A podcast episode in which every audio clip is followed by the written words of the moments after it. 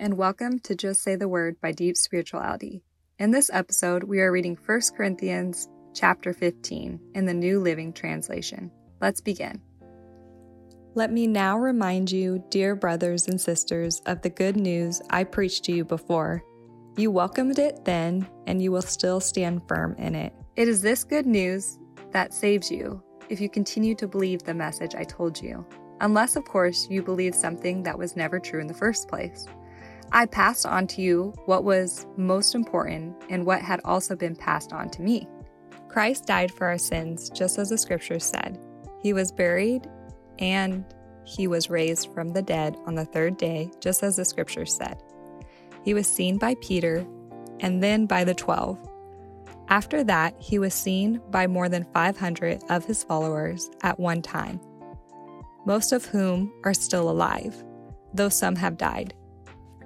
Then he was seen by James and later by all the apostles. Last of all, as though I had been born at the wrong time, I also saw him. For I am the least of all the apostles. In fact, I am not even worthy to be called an apostle after the way I persecuted God's church. But whatever I am now, it is all because God poured out his special favor on me and not without results.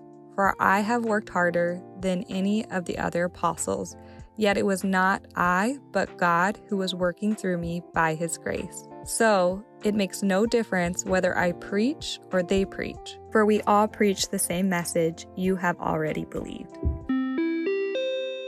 Like Paul, because of God's grace, our past doesn't have to define us. Let's continue in verse 12. But tell me this since we preach that Christ rose from the dead, why are some of you saying there will be no resurrection of the dead? For if there is no resurrection of the dead, then Christ has not been raised either. And if Christ has not been raised, then all our preaching is useless and your faith is useless. And we apostles would be lying about God, for we have said that God raised Christ from the grave. But that can't be true if there is no resurrection of the dead, and if there is no resurrection of the dead, then Christ has not been raised. And if Christ has not been raised, then your faith is useless, and you are still guilty of your sins. In that case, all who have died believing in Christ are lost. And if our hope in Christ is only for this life, we are more to be pitied than anyone in the world. But in fact, Christ has been raised from the dead. He is the first of a great harvest of all who have died. So you see, just as death came into the world through a man, now the resurrection from the dead has begun through another man. Just as everyone dies because we all belong to Adam, everyone who belongs to Christ will be given new life. But there is an order to this resurrection. Christ was raised as the first of the harvest, then all who belong to Christ will be raised when he comes back. After that, the end will come when he will turn the kingdom over to God the Father, having destroyed every ruler and authority and power. For Christ must reign until he humbles all his enemies beneath his feet. And the last enemy to be destroyed is death. For the scriptures say, God has put all things under his authority. Of course, when it says all things are under his authority, that does not include God himself who gave Christ his authority. Then, when all things are under his authority, the Son will put himself under God's authority, so that God, who gave his Son authority over all things, will be utterly supreme over everything, everywhere. If the dead will not be raised, what point is there in people being baptized for those who are dead? Why do it unless the dead will someday rise again? And why should we ourselves risk our lives hour by hour? For I swear, dear brothers and sisters, that I face death daily. This is as certain as my pride in what Christ Jesus our Lord has done in you. And what value was there in fighting wild beasts, those people of Ephesus, if there will be no resurrection from the dead? And if there is no resurrection, let's feast and drink, for tomorrow we die. Don't be fooled by those who say such things, for bad company corrupts good character. Think carefully about what is right and stop sinning. For to your shame, I say that some of you don't know God at all. But someone may ask, How will the dead be raised? What kind of bodies will they have? What a foolish question. When you put a seed into the ground, it doesn't grow into a plant unless it dies first. And what you put in the ground is not the plant that will grow, but only a bare seed of wheat or whatever you are planting. Then God gives it the new body He wants it to have. A different plant grows from each kind of seed. Similarly, there are different kinds of flesh one kind for humans, another for animals, another for birds, and another for fish. There are also bodies in the heavens and bodies on the earth. The glory of the heavenly bodies is different from the glory of the earthly bodies. The sun has one kind of glory, while the moon and the stars each have another kind. And even the stars differ from each other in their glory.